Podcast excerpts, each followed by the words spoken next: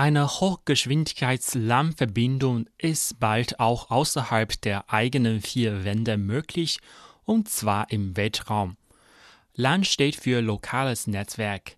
Ein entsprechendes Experiment konnte vor ein paar Tagen erfolgreich in der einen Orbit umkreisenden Textversion des bemannten chinesischen Raumschiffs der neuen Generation durchgeführt werden. Die Frachtrückführungskapsel des neuen Raumschiffs ist inzwischen bereits zurück auf der Erde gelandet.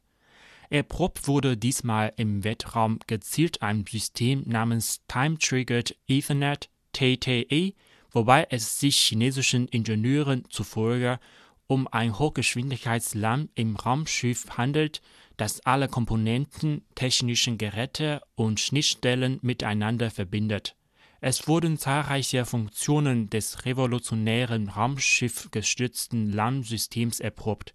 Dazu gehören unter anderem Uhrzeitsynchronisation, der Multisource-Datenzugriff und Übertragen hochauflösender Bilder. Nach Angaben von Ingenieuren gelang es dem TTE-System, schnelle Datenübertragungen zu realisieren Dabei handelt es sich Forschern zufolge um Chinas erstes Experiment dieser Art in einer Erdumlaufbahn.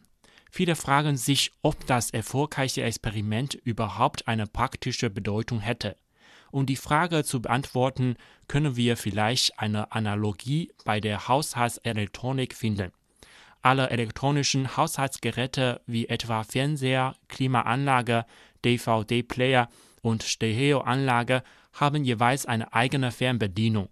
Anhand der intelligenten Heimautomation, die das Leben einfacher und komfortabler macht, sieht das künftige Alltagsleben dann völlig anders aus, da sie den Anschluss mehrerer Geräte an ein LAN, also an ein lokales Netzwerk ermöglicht, um alle Geräte von einem einzigen Touchscreen aus zu steuern.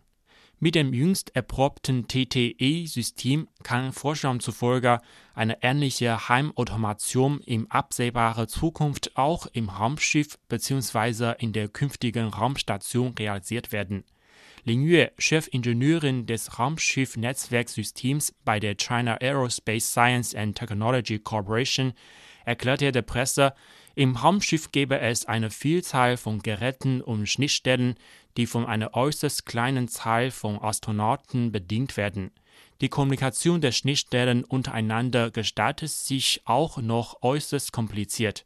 Mit der Einführung des neuen TTE-Systems würden dann alle Komponenten im Raumschiff über ein Hochgeschwindigkeits-LAN verbunden sein. Dann kann der Astronaut mithilfe eines einzigen Tablettcomputers alle technischen Geräte steuern. Dies vereinfache die Bedienung und erlaube das Equipment kompakter zu konstruieren, sagte die Chefingenieurin.